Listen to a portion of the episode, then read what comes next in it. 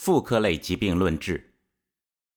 随着人类生活环境的改变，现代社会中常见的妇科类疾病越来越多，包括像痛经、月经不调、乳腺增生和子宫囊肿以及肿瘤、不孕不育、卵巢类疾病、带下病等很多疾病。很多疾病只能采取切除的方式，很大一部分疾病被宣布为不治之症。只能进行抑制，不能被根治。那么中医是如何来看待这些疾病呢？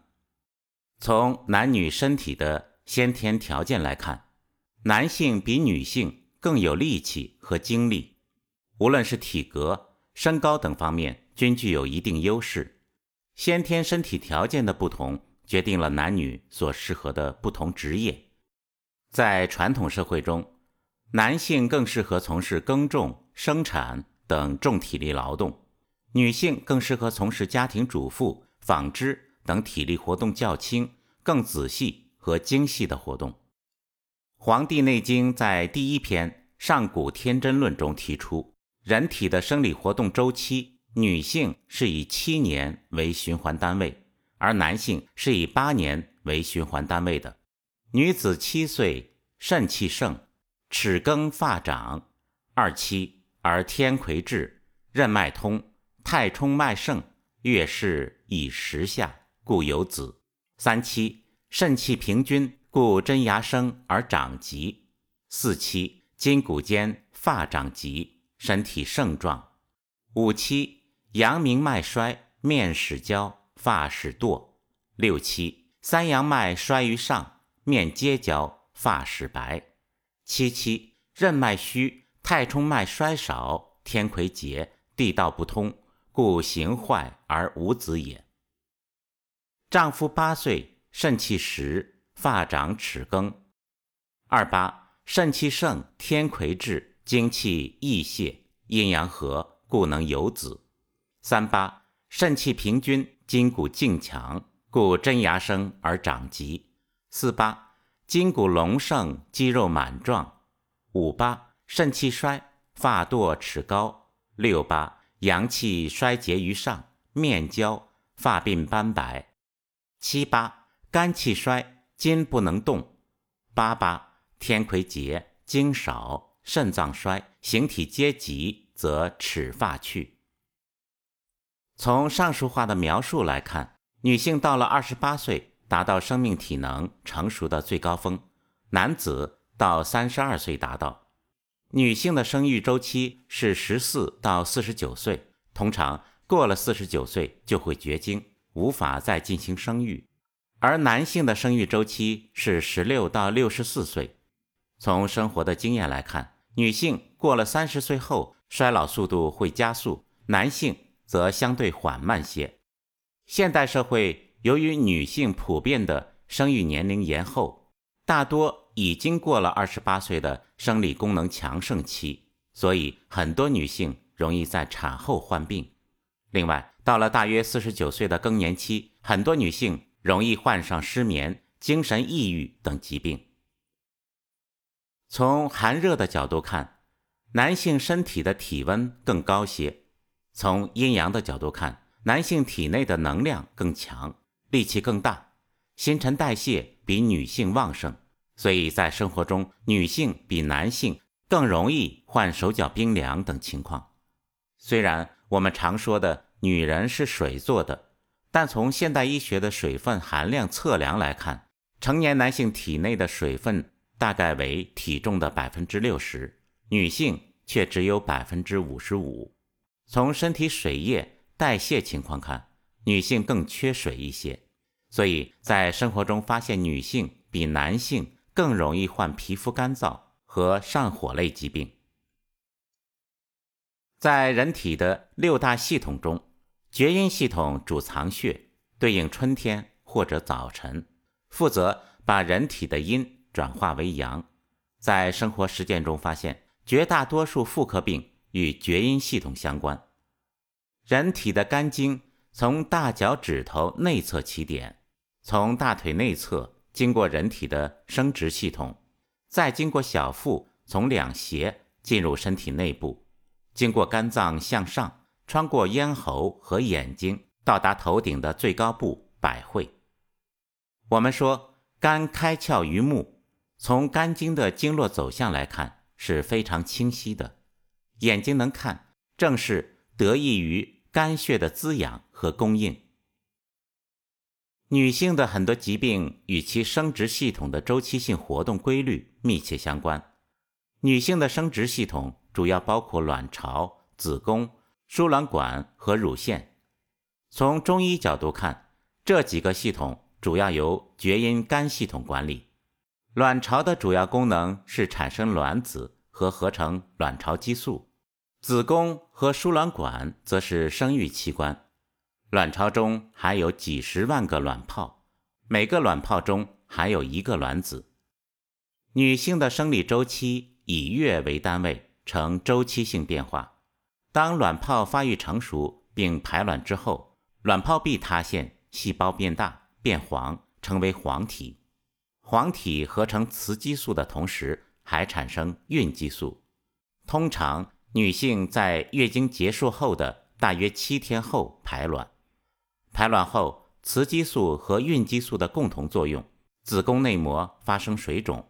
腺体产生大量粘液及糖原，子宫内膜厚度由一毫米增长到六毫米，称为分泌期子宫内膜。如果没有受孕，在排卵后十四天左右，黄体萎缩，停止分泌雌激素和孕激素，此时子宫内膜中的血管收缩，内膜坏死而脱落，引起出血，形成月经。月经是女性生殖系统产生受孕条件的一种周期性新陈代谢过程。通常，女性在月经来前的四到五天会感到乳房发胀，乳腺分泌物在乳腺中成熟后，会通过人体正面正中间的任脉传递到子宫，与脱落的子宫内膜一起形成月经。妇科类疾病及对治主要分类如下。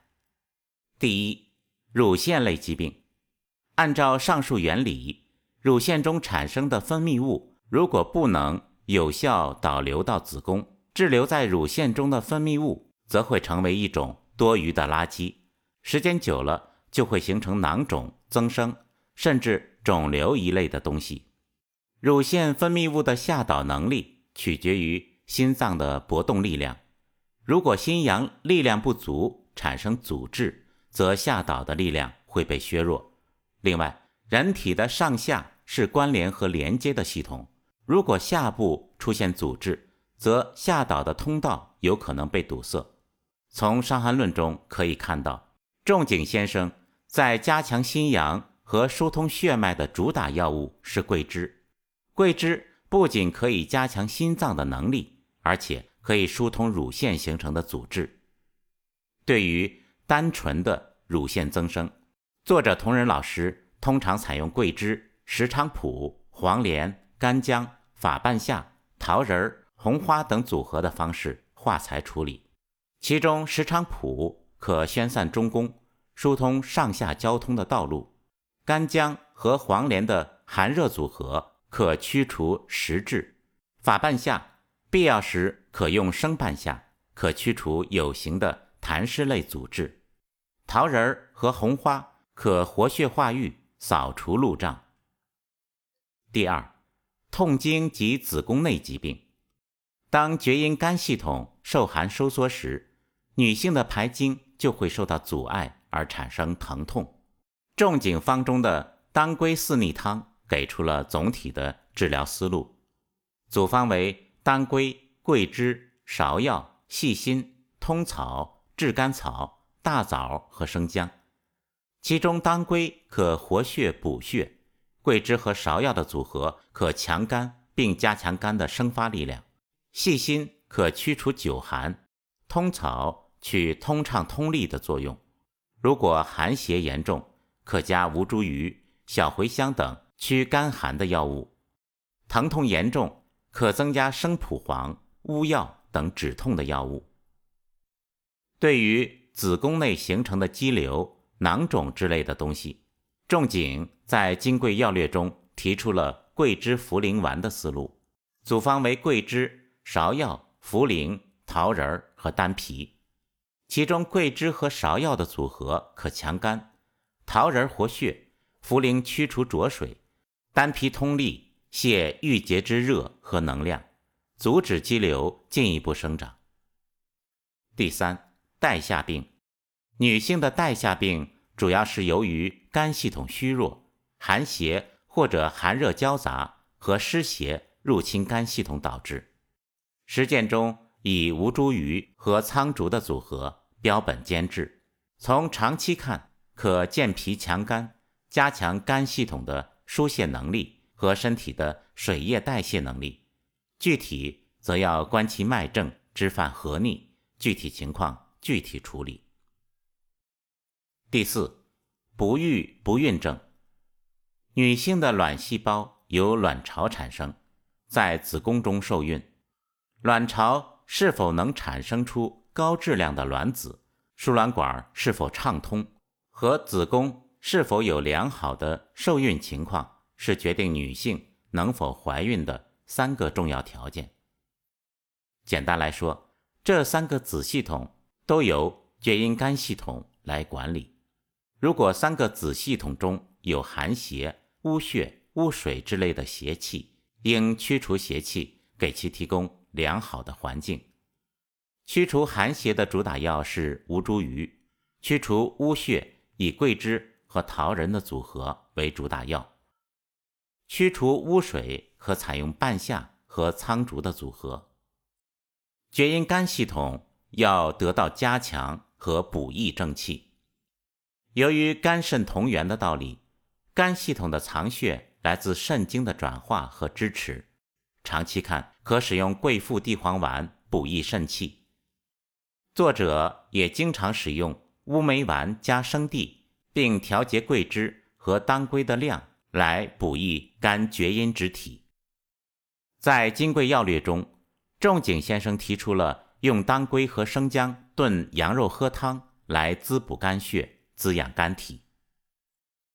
第五，小产和流产后调养。现代由于社会原因，女性流产的概率增大，很多女性在流产、小产后不容易再次怀孕。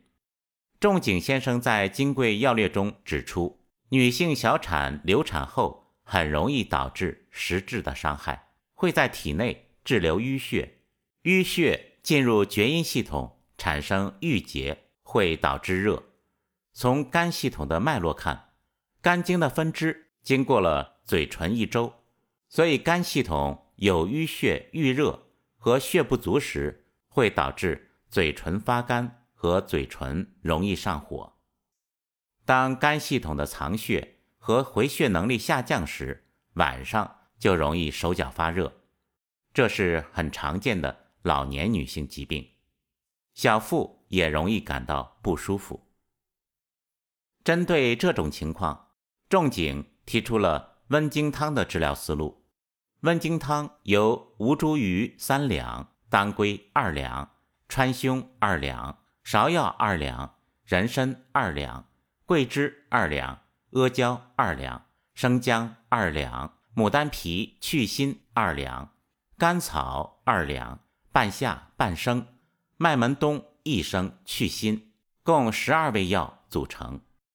其中用吴茱萸温暖肝经驱邪，桂枝、芍药、川芎、当归和阿胶的组合可补益肝血，并加强肝系统的生发。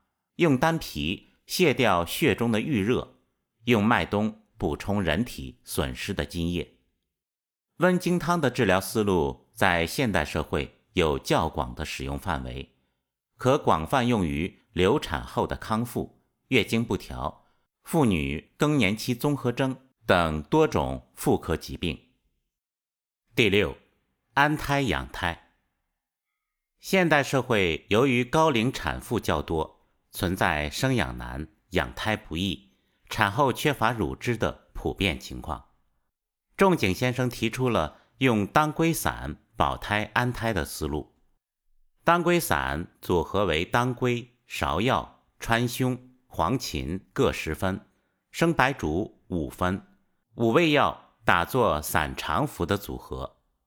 如前所述，女性的生育系统主要归肝厥阴系统管理，肝系统主藏血，肝系统的正常运作需要血的滋养和供应。